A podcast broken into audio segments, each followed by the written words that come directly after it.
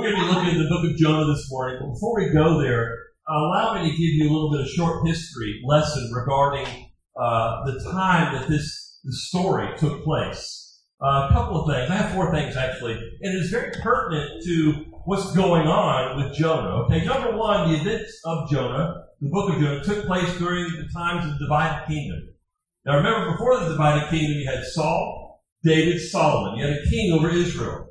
But then there was Jeroboam and Rehoboam, two sons of Solomon. And from that point on, the kingdom was what? Divided into the northern and the southern part.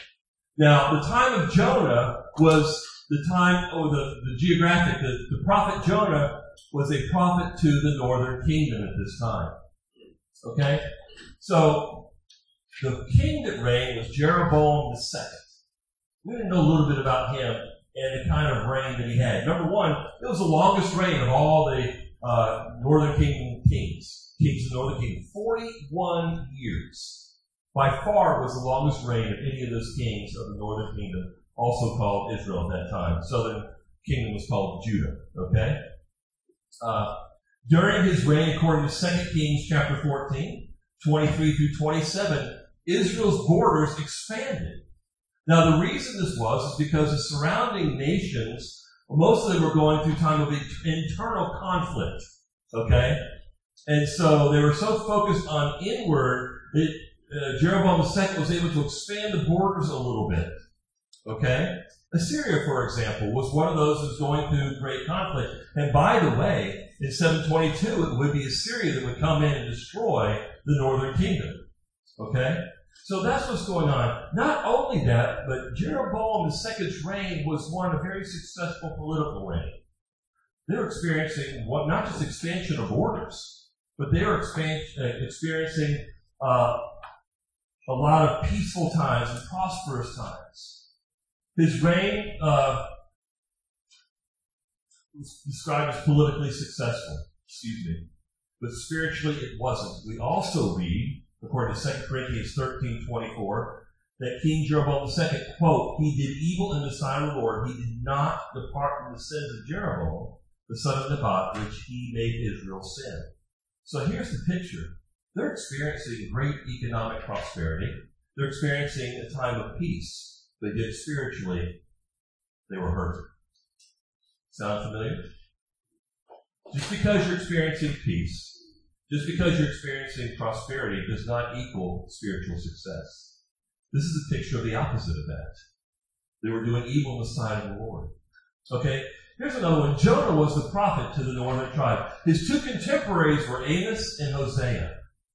Okay, so during this time frame, you also had two other prophets, Amos and Hosea, and they were prophesying impending judgment of God upon the northern kingdom.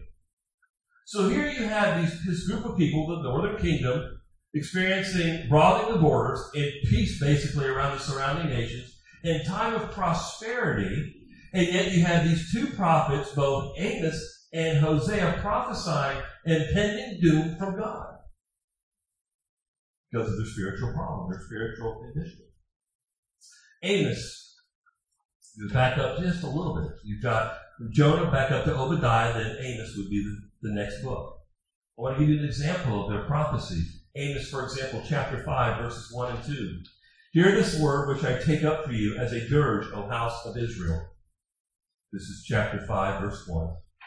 She has fallen. She will not rise again. The virgin Israel, she lies neglected on her land. There is none to raise her up.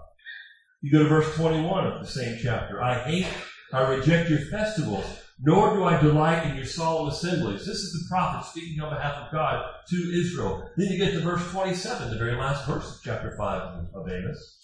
Therefore I will make you go into exile beyond Damascus, says the Lord, whose name is the God of hosts. And you can back up and you can talk about Hosea.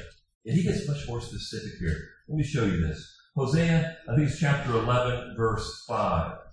He says this, they will not return to the land of Egypt, but Assyria, there it is. There's the prophecy. But Assyria, he will be their king. Assyria will be the king of the northern kingdom because they refuse to return to me. God sent Amos. Now get a picture now. He sent Amos he sent Hosea to prophesy to the northern kingdom of impending judgment from God because they would not repent of their ways and turn back to God, turn back to Yahweh. And so in the midst of this prosperity, peace, and broadening of borders, spiritually, they were dead. They were hurting. Last but not least, we have the city of Nineveh. The capital, by the way, of Assyria. The nation that would come in and take that northern kingdom of Israel. Maybe, I think maybe it was Jonah refused to go to Nineveh at first because he understood Amos's and Hosea's prophecy that Assyria would be the one to come down. So when God called Jonah to go to Nineveh to preach, that's why we read chapter 1 of Jonah that Jonah said, No, I'm going the opposite direction. I can't stand those people. Now, I want us to stand together. Having said that, I summarize it a little bit. I, I, I want us to read portions of Jonah together. And so if you please stand together at the reading of God's Word. Uh, I'm going to do a little smattering here, so I'm going to take my time. Jonah chapter 1. Jonah chapter 1, verses 1 through 3. The word of the Lord came to Jonah, the son of Amittai, saying, Arise, go to Nineveh, the great city. Cry against it, for their wickedness has come up before me. But Jonah rose up to flee to Tarshish for the presence of the Lord. Let's go on to chapter 3, verses 1 through 3. This is God's second commissioning to Jonah. Now the word of the Lord came to Jonah the second time, saying, Arise, go to Nineveh, the great city, and proclaim to it the proclamation which I am going to tell you. So Jonah arose and went to Nineveh, according to the word of the Lord. Now Nineveh was an exceedingly great city, a three days walk. Go to verse 5 in chapter 3. Then the people of Nineveh believed in God, and they called a fast and put on sackcloth from the greatest to the least of them. Go to verse 10. And when God saw their deeds, that they turned from their wicked way, then God relented concerning the calamity which he had declared he would bring upon them, and he did not do it. Let's go on to chapter 4. We'll end with this, verses 1 through 3. But it greatly displeased Jonah, and he became angry. He prayed to the Lord and said, Please, Lord, was not this what I said while I was still in my own country? Therefore, in order to forestall this, I fled to Tarshish. For I knew that you are gracious and compassionate God, slow to anger and abundant in loving kindness, and one who relents concerning calamity. Therefore now, O Lord, please take my life from me, for death is better to me than life. In other words, God, just kill me. I can't stand what you did to those heathen people. Let's pray.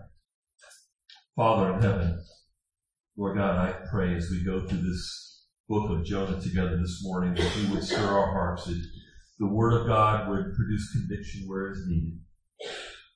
Father, that we would see not Jonah, not the sailors so much, uh, not the Ninevites so much who repented and believed, but God overriding all that, this book is about you, your heart. You are the evangelist. You're the one that seeks after sinners. And as the Church of Jesus Christ, if we take you on, we'll take that on as well. So God, please, uh, stir us to action, stir us to conviction, uh, to be seekers of lost men and women and children for the glory of Christ. We pray this in His name. Amen. You may be seated. The outline is quite simple. I've already alluded to it. Not alluded to. I've already stated it. Is chapters one and two is the first part, the first call of Jonah, and chapters three and four is the second call, or the first commissioning and the second commissioning. After the first commissioning, it's pretty clear what happens.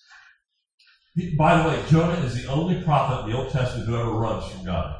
The only one. Okay? But he runs from him in chapter 1. And by the way, sailors get saved as a result. Wow, God's still in control. But then he gets swallowed up by this big, huge, giant fish. And then he repents. And that leads into chapter 3 and 4, of the second commissioning. And after the second commissioning, we had Jonah goes to where he's supposed to go. He goes and preaches to those people. But then when they respond, and God shows mercy and compassion, he gets angry. And so that's basically the story of Jonah. And by the way, the story just drops right there. We know nothing else about Jonah. There's an object lesson at the very end, but that's it about Jonah. We know really nothing else about him after that point. All we know is the story ends with him being angry and God saying, What right do you have to be angry? That's it. So let's start this story in chapter 1, beginning in verses 1 and 2. God's call to Jonah to preach. Look at this.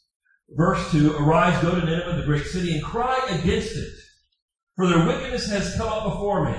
So what he tells Jonah to do at this point, he says, Go.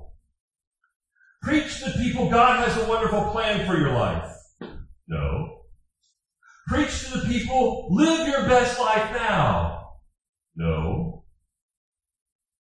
Peace, peace, everywhere's peace. You're to be okay. No. Go to chapter 3, verse 4. So we learn the gist of the message. Jonah began to go through the city one day's walk, and he cried out and said, Yet forty days of Nineveh will be overthrown. Watch out, the impending judgment of God is at hand. An unpopular message. It is still an unpopular message today, beloved. Isn't it? What do we want? What does the gospel do? What is one of the parts of the gospel that's warning people the judgment to come? Repent and believe in the Lord Jesus Christ. If you don't, you will experience to go through eternal judgment of God.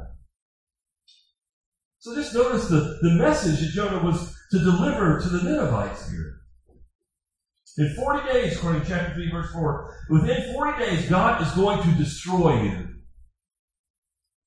He's going to overthrow you. Now we have verse 3. But Jonah. I love the contrast. But, contrary to God's commissioning, Jonah went a 180. He went the opposite direction. And the rest of chapter 1 is about who? Jonah's what? Rebellion. Jonah's rebellion. He gets on a ship and he meets these sailors. And I want to question, who are these people? Who are these sailors? They weren't Jews. They worshiped many gods. They worshiped many gods. Notice, I don't know if it's irony but, but, but Jonah didn't want to go preach to the Ninevites, but he gets on this ship with these sailors he's never met before. They're, I'm sure they're Gentiles, and they were polytheists. They worshiped many gods, and yet God is still going to use Jonah to reach those sailors. In other words, God's the evangelist. And he even uses a rebellious prophet to reach lost sinners. Isn't that unbelievable? You see, I say that because of this. When you read the book of Jonah, it's not about Jonah. Let me say this. Jonah is not the primary subject. The fish in chapter 2 is the primary object or subject. The sailors aren't even the primary object or subject. The Ninevites in chapter 3 are not the primary object or subject. The primary subject is who, beloved? God. It's about Him. He seeks after the saved. He initiates salvation. He sends men to go preach the gospel. God is the seeker. God is the evangelist.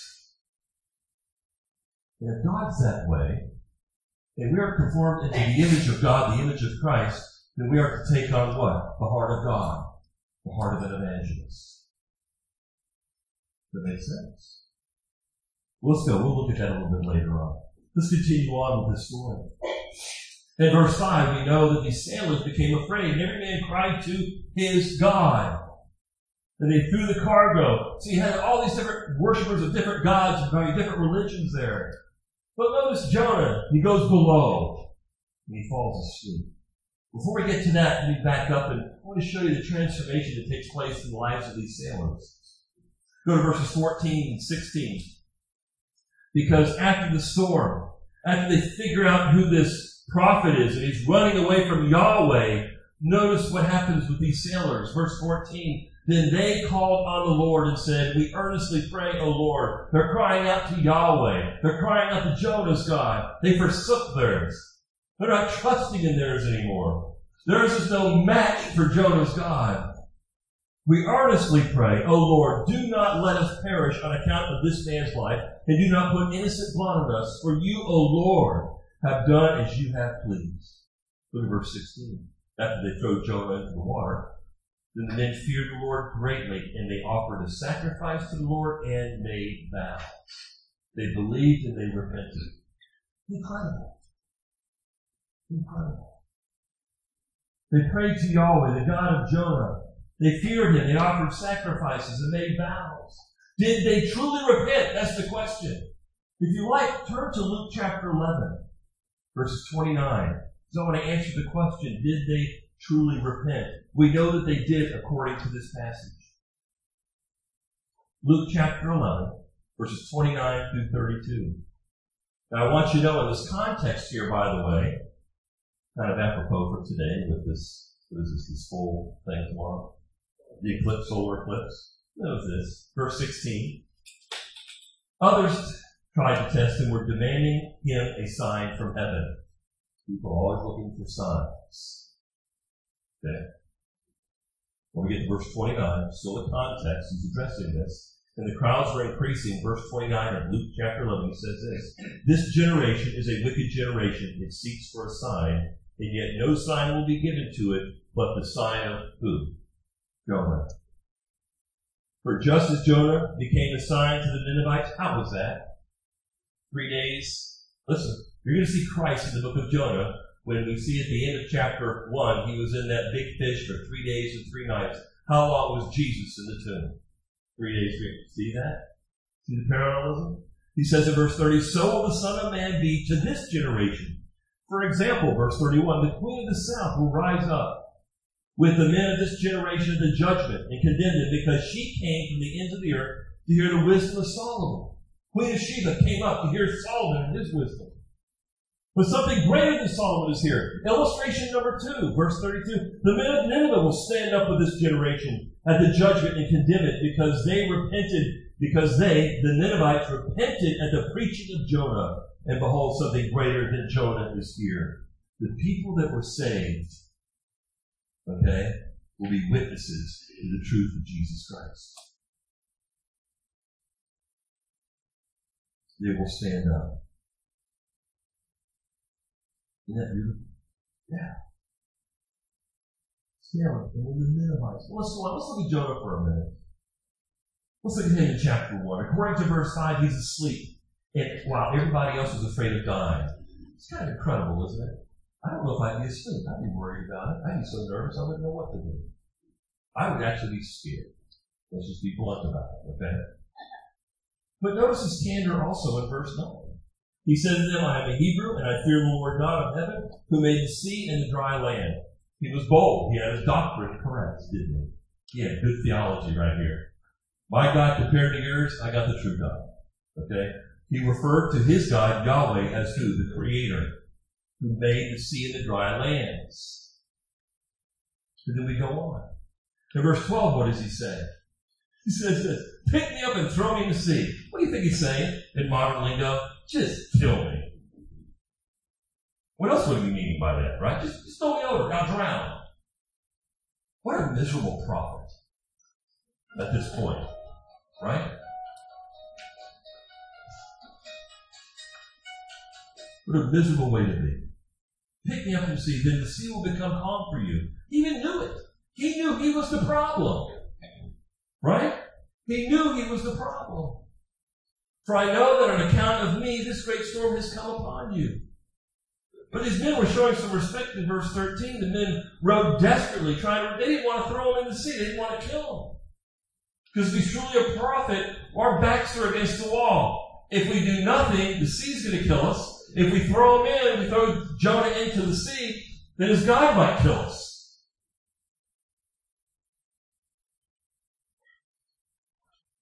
And then they called on the Lord. When their backs were against the wall, when their gods did not work, they turned to who? Yahweh. The one and only true God. And that's what we have in verse 14 and 16. But think for a minute. What? What created this in Jonah? Why did he respond this way? I mean, I really grappled with this. I had a hard time with this. And the only answer is this. He did not like the Ninevites. He didn't like them. Actually, I think he hated them. It could have been because he understood the prophecies of Hosea and Amos. It also could be because the Ninevites, the capital of Assyria, they were very violent people. Very violent. They were wicked. I mean, they're like the worst of sinners. You know anybody like that? Uh, it's, it's almost like we think, share the gospel with them. Ain't no way that person's getting saved. See what's going on here? That's the only thing that could have been going on in Jonah's mind that would cause him, the only prophet we know of in the Old Testament that fled from God, that did away from his call. I want you to preach and deliver a message to this people. And Jonah's like, no way, I'm out of here. Wow. What causes us to shut up? What causes us to not say anything? It's maybe because we look upon other people as different or helpless, that God cannot reach them because they are that way or this way. It's exactly what was going on in Jonah's mind. It's the only thing that makes sense. That's why when you get to chapter 4, verse 1, but it greatly displeased Jonah and he became what? Angry. Angry at what? That they actually repented. That they actually believed. What we have here is the power of the gospel to change the worst kind of life you can imagine. Besides, it changed my life. We're talking about the power of God in salvation. The means by which he saves a life supernaturally is through the foolishness and preaching of the Word of God, the gospel. It's the power to show what? That it's the power of God unto salvation, not man or his techniques, but it's the power of the Word of God. We rely on the Word of God, not our methods. That's why we pray. So I pray for us, everybody.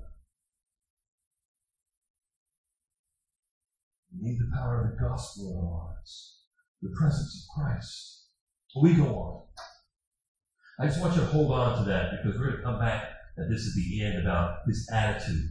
Let's go on to chapter 2. Chapter 2 describes the ordeal. After verse 17, the Lord appointed a great fish to swallow Jonah. We don't know if it was a whale or not. We don't know how big it was. It could have been huge, by the way. Okay? I like my mind to imagine at this point just a little bit. We're not told the details. But God could have obviously, in his sovereignty and his providence, created this fish for this very reason, right? But it's a pretty big fish. The tail could have been from that wall to this wall. But can you imagine being in the belly of a big fish? It's kind of gross, isn't it? Wonder what kind of acids are in there. It had to stink. You know, he had seaweed all over. It was disgusting for three days and three nights. It was just gross. The water could have been up to here. I don't know if he was kind of leaning the side of the stomach, you know, and water about a foot or two high with all the other junk in it. The fish bit. I don't know, but it wasn't pleasant. We know that, right? Let your mind run. I'm a guy. My mind kind of runs that way. Girls, I'm sorry. Ladies, so. But that's really all we know. That God had ordained this fish to be there for that very purpose. To rebuke Jonah. Now that's what we read about here in chapter 2. Notice what it says in verse 1 and following. Jonah prayed to the Lord his God from the stomach of the fish. And he said, I called out of my distress. I bet. that's, that's your distress, all right, to the Lord. And he answered me. I cried for help from the depth of Sheol. You heard my voice. It was dark. You couldn't see a thing. He didn't have a flashlight. He didn't have a, a bit to light what was going on in here. Right? Nothing like that. Verse 3, For you had cast me into the deep into the heart of the seas through the sailors. They cast me into the sea. and though the storm calmed, he's still struggling. He's in the sea by himself. The boat's going off into the distance. He's there.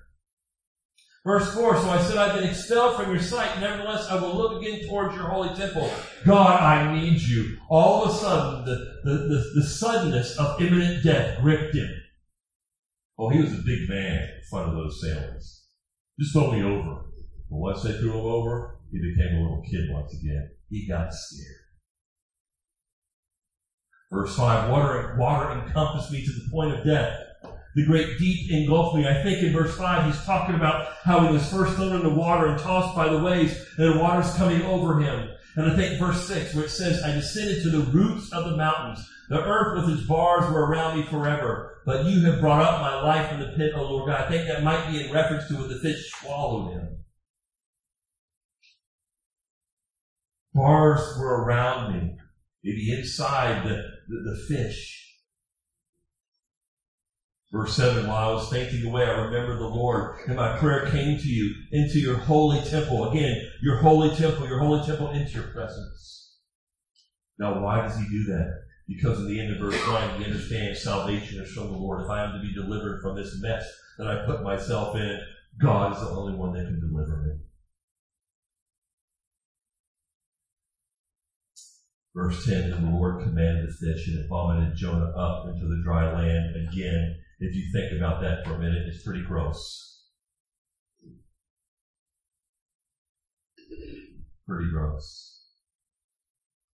So Jonah shows remorse. Or is it repentance? I'm actually confused. I'm not sure. Because you get to chapter 4 and he's just angry. So is this just remorse? And he's sorry because of what happened to him? And he's going to respond in chapter 3, and he's going to go to Nineveh. He's going to preach the message, but then in chapter 4, he's angry. So was it remorse or repentance? I don't know. We're not told here. What I do know is that heart's not right. He did not rejoice as the angels do when people get saved. He got what? Angry, chapter 4, verse 1.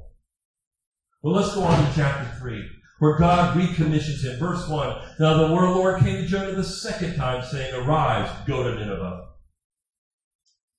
the great city, proclaim to it the proclamation which I am going to tell you. Do you know that Nineveh was made up of like New York City, different boroughs or different sections? There's been a lot of archaeology discoveries in the city of Nineveh. And it was in different parts. And the, the modern day contemporary comparisons to Nineveh would be, a lot of the commentators say it's New York City because of different boroughs, different sections of it. It was a very great, large city made up of various sections. Verse 3 Jonah, instead of rebelling, he obeys. He arose and went to Nineveh according to the word of the Lord. It took him a three day walk. Verse 4 Then Jonah began to go through the city one day's walk, and he, one day apart, and he cried out and said, Yet 40 days and Nineveh, Nineveh will be overthrown. Warning, warning, Ninevites, you must repent. The judgment of God is coming upon you. He'd never been there before. They didn't like him. Didn't like him. Now look at the response of the people in verses 5 and following. Then the people of Nineveh believed in God. They got saved. This is the power of God. They believed in God. And they called a fast, and they put on sackcloth from the greatest to the least of them. This was the far eastern way of showing repentance and humility before God. And oftentimes they would tear their clothes because they were just disgusted and overwhelmed over their own sinfulness. That's what this is a picture of. From the greatest to the least of them. What do you mean by that? Next verse. Even the king of Nineveh, the greatest of them to the least of them, were involved in this, in repentance. Now when the word reached in verse 6, the king of Nineveh, he arose from his throne, laid aside his robe, and he too covered himself with sackcloth and sat on the ashes. Picture of humility and repentance and confession. He also, in verse 7, issued a proclamation to the people. In Nineveh, by the decree of the king and his nobles, do not let man, beast, herd, or flock taste a thing. Do not let them eat or drink. It's a call to fasting as well. Because of conviction of sin. The work of God through a resentful prophet named Jonah. Verse 8. Both man and beast must be covered with sackcloth. Let men call on God earnestly, that each may turn from his wicked way and from the violence which is in his hands. They were known as a very violent people. Very violent. Who knows, verse 9, God may turn and relent and withdraw his burning anger so that we will not perish. Look at verse 10. for a moment. When God saw their deeds, that they turned from their wicked way, then God relented concerning the calamity which he had declared he would bring upon them, and he did not do it. God saw what they did, and he did not send judgment upon that generation. This is not contrary to God's sovereignty. This is not contrary to the immutability of God that he does not change. It's not contrary. Let me get this for you. Let me quote this. He sovereignly chose to make his own action, that is, God sovereignly chose to make his own action depend on human responses in this case. Why? Because God ordains the means and the end, and this is one of the means that God has ordained to achieve the end. God's in control the whole way through. Let me say that one more time. He sovereignly, that is, God sovereignly chose to make his own action depend upon human responses in this case. And he does that often. Right now, next to this, Jeremiah 18. Okay? Jeremiah chapter 18. I want to read three or four verses for you, verses 7 through 10. I want you to listen to this. This supports what I'm saying. Jeremiah 18:7. At one moment I might speak concerning a nation or concerning a kingdom to uproot, to pull down or destroy it. This is God now. Jeremiah prophesying from the Lord. At one moment I might speak concerning a nation or concerning a kingdom to uproot, to pull down, or to destroy it. If that nation against which I have spoken turns from its evil, I will relent concerning the calamity I plan to bring upon it. Or at another moment, I might speak concerning a or concerning a kingdom to build up, to plant it. If it does evil in my sight by not obeying my voice, then I will think better of the good with which I had promised to bless it. Wow. think the United States was planted by God back in the 16, 1700s. All nations God's control of all nations. That would include us, and not just us. It's not like we are God's gift to God, okay, the United States. We are one of many nations in different shapes, kinds, and types, etc., etc., etc. Okay? Yes, God planted this nation like He's planted all nations over all time. But you gotta wonder for a moment. He planted us and He blessed us. But then we take God out of the picture. So what do you think might be next for our nation? For any nation in a similar scenario. That he might uproot it, pull it down, or destroy it. Assyria was mighty, and it was used by God to take and to conquer the northern kingdom. Assyria no longer is. They were conquered eventually as well. Babylon came, and God raised them up. Habakkuk will tell us that God raised up Babylon to what? Take the southern kingdom. And then Babylon fell. Beloved. That's why we're ambassadors. Right? I, I gotta say this, and I say it often. We are citizens of the kingdom of heaven way before we are citizens of the United States of America. What I'm saying in this, I don't hate our country. I'm not saying that at all. But what I'm saying is this. I will never live for my country and be involved in a way that overshadows the being a child of the kingdom of heaven or a citizen of the kingdom of heaven. Does that make a little bit of sense? I hope y'all are articulating it correct. Oftentimes this happens. I praise God that I was born here. I didn't have a choice, by the way where I was born, who my parents would be, right? Did you? No. But now we do as being born again believers. And, and, we should never live for our country in a way that overshadows living for the kingdom to come. Right? And actually, I think that plays into the Jonah a little bit. Because remember, the northern kingdom was were experiencing peace around its borders. And they were experiencing economic prosperity, which those two things often lead to complacency for God's people. Does that make sense? We get comfortable and we don't want to get interrupted and we don't want to go out of the way. That might have also been kind of Jonah's problem as well. Not only was he called to go to a people he didn't like, but he was called to what? Upset his lifestyle. To get up and go. You see that? Because that's the context during Jeroboam II's reign.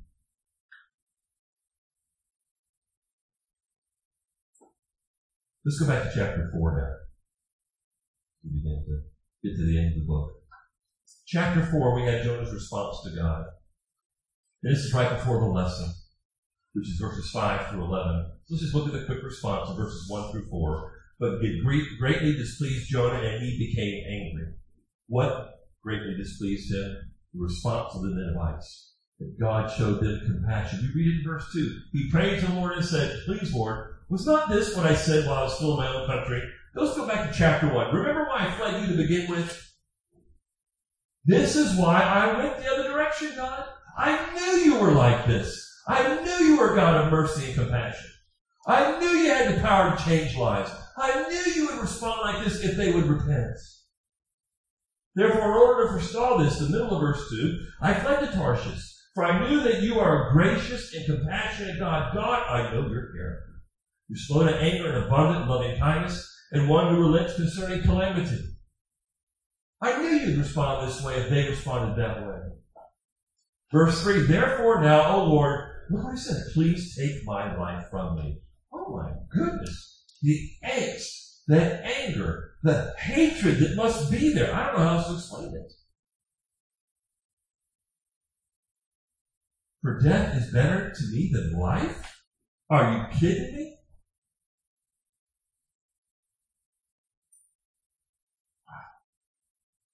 You gotta love God's response in verse 4. Jonah, you have good reason to be angry? Who in the world are you? Right? Let's follow this for a minute. In verses 5 through 11, this is three basic parts. Verse, so just verse 4 is the question. Verses 5, 6, 7, and 8 is the illustration. And then verse 9, 10, and 11 is the explanation of the illustration. So let's look after the question verse 4. Let's look at the illustration, verse 5, 6, 7, and 8. Verse 5, and Jonah went out from the city and sat east of it, the city of Nineveh. He repented and he walks to the outskirts. He's in the suburbs now or a little bit further away. He's kind of in the country and from where he's at, he can see this whole massive city. And he sits there and it's hot. There he made a shelter for himself and sat under it in the shade until he could see what would happen in the city. So the Lord God appointed a plant and it grew up over Jonah. I wonder in verse 5, well, I wonder if it's true. I wonder if it's genuine. I wonder if it's going to be real. So he sits out there in judgment, looking upon them and going, let's see what really is happening. Yeah, they say they believe. They say they're okay. Let's watch. Verse 6, the Lord God appointed a plant. and it grew up over Jonah to be a shade over his head. It's hot out there. And God showed compassion to Jonah, didn't he? By sending the plant to grow over him, to deliver him from his discomfort. And Jonah was extremely happy about the plant. Thank you, God. Lord gives. Praise the Lord. I'm comfortable again. That's not that I needed reprieve. Thank you, God. It makes me happy. Thank you very much. But then verse 7, the contrary to that, God then appointed a worm. The next day when dawn came and attacked the plant and it withered. And I'm sure that day got hot. When the sun came up, verse 8, God appointed a scorching east wind, and the sun beat down on Jonah's head so that he became faint and begged with all his soul to die again. The time of this book, this guy's going to ask to be dead. Right? From chapter 1, the sailors told him in there, and earlier on in chapter 4, once again, because this worm came and ate the plants. Death is better for me than life. Beloved, that's pretty much it with Jonah right there. That's it. We're left with Jonah in this miserable condition. We don't know what happened after that. That's because I don't think the object of the story is really Jonah, but it's God. And so what follows is an explanation of this illustration, verses 9, 10, 11. Then God said to Jonah, You have good reason to be angry about the plant. And he said, I have good reason to be angry, even to death. And the Lord said, You had compassion on the plant for which you did not work and which you did not cause to grow, which came up overnight and perished overnight. Should I not have compassion on Nineveh, the great city in which there are more than 120,000 persons who do not know the difference between the right and the left, as well as many animals? In other words, this. Do you have a right to be angry, Jonah? Do you have a right to have compassion for a plant that you did not work for? That I freely gave you? If you had compassion for a plant that you did not work for, how much more should I have compassion for a people that I created? Who do not know the difference between their right or their left. Verse 11. That could be one of two things. Either a metaphor referring to their spiritual lack of discernment in their ignorance, or it could be meaning including children, young enough to know their right or their left, which means a whole lot more than 120,000 people in Nineveh, maybe about 600,000 is the estimate. But it's always a description of their spiritual condition before the Lord. He basically, Jonah, you have no right to be angry when I show compassion on whom I will to show compassion. Who are you? I created these souls. I created since before the foundation of the earth. We've got a grandbaby coming, Ava Grace. Her birth has been ordained since before the beginning of this universe. She, we were all in the mind of God before we were ever born, beloved. So are the Ninevites. And so you go to a Romans 9 where, where, where Paul argues God will have mercy on whom he will have mercy, will have compassion on whom he has compassion. There is no injustice with God. That's why we're given a vision and revelation of heaven. When we get there, there will, be, there will be people from every tongue, every tribe, every nation. There'll be people who were little kids who were saved at four, five, and six out of a sandbox. And there'll be people in heaven saved after they've murdered somebody. They got saved in prison. Why? For the glory of God. To show forth His goodness and His grace and His mercy. In other words, Jonah, you are more, what do I want to say? You, you care more about your own personal comfort than the destiny of souls. That's the lesson there in these last verses. So what do we learn from this? Here's a couple things. I'm going to end with this. First, God is the soul winner. God is the soul winner. What, what do I mean by that? I mean by this, God is not passively, passively waiting for people to come to Him. No, He is aggressively seeking the lost. He is not standing idly by, hoping and waiting for someone to come to him. No, he goes after them. Jesus said in Luke 19:10, I came to what? Seek. I came to seek. I'm the one seeking. Why don't you write, why don't you, if you have time, write down Romans chapter 5. I'll read it. Romans chapter 5. Listen to this. For while we were still helpless at the right time, Christ died for the ungodly. For one will hardly die for a righteous man, though perhaps for the good man someone would dare even die. But God, but God demonstrates His own love towards us, and now while we are yet sinners, Christ died for us. Evangelism is God's idea. Not ours. It's God's idea. It's birthed from his heart, so to speak. He's the great evangelist. God even used Jonah's rebellion to seek after and to send some remote sailors sailing to Tarshish that Jonah never met before. Isn't that incredible? Second of all, I know it's getting hot, so I'm wrapping. I'm up here sweating already. Oh, Second of all, God's love is for all kinds and types of people, as I just mentioned. We learn this in the book of Ruth a Moabite. And now we learned again here in the book of Jonah. God's grace goes beyond the Jews. it reaches even to the least expected. The story of Jonah really reflects the heart of God, the grace of God, the compassion of God, the mercy of God. Third, peace and prosperity often breed complacency for a people, for the church. We're reminded that actually the story of Jonah during the day was a rebuke to the nation of Israel. Not only were they supposed to live for God, but they were supposed to be a witness to what? The nations around them. And they had failed. And I think Jonah the prophet is kind of an example of the nation as a whole. Of how they were to be a witness to the surrounding nations. Times of peace and prosperity breed complacency. Number four. We need to be warned of that. Number four. And this is the last one. And this is mine. When I read this story, when I see Jonah's response, and at times I search my own heart, I kind of see this attitude downward creep up in my own life. I get a glimpse of what can happen inside my own heart. There are times like Jonah, I think that guy's guy or that gal's not savable. They're beyond God's reach. You know what that does? That makes God look small. That makes the gospel look ineffective and powerless. That's not true.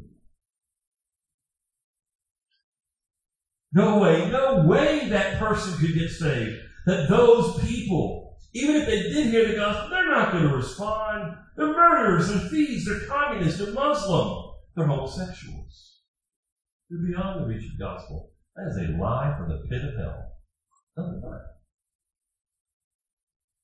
They're liberals. They're wicked thugs. There's no hope for them. They're just evil. They're never going to repent and believe. Has that ever, those thoughts ever gone through your mind at any time in your Christian life? When you're watching the news, you see all the wickedness that is out there. Jonah rebukes me. Reminds me that God's the soul winner. It's His gospel. It's His work. He seeks. And here I want to end with this. He chooses the means to reach the lost. And they're very ordinary means, by the way. It's the church. It's the church. May Christ be exalted through us. And the sharing of the gospel of Jesus Christ. May we seek after opportunities. May we pray for opportunities. May we see, see if God's the seeker, if Christ says, I came to seek and to save the lost, and we are conformed to the image of Christ, then we too will be what? Seekers. Who will pursue people to share the gospel. Without having us on this side. Let's pray. Father in heaven, Lord God, thank you for this word. Thank you for this four chapters of Jonah. Powerful. A powerful reminder of the power of the gospel, the power of Christ. That God, you, the ultimate, I think the ultimate lesson throughout all this is you are the soul winner. You're the soul. Evangelism is your idea. It's your plan. It's birthed from your heart. It's not you. So God, help us to walk by faith in you. Help us to be conformed to the image of our Savior, who he himself says he came to seek and to save.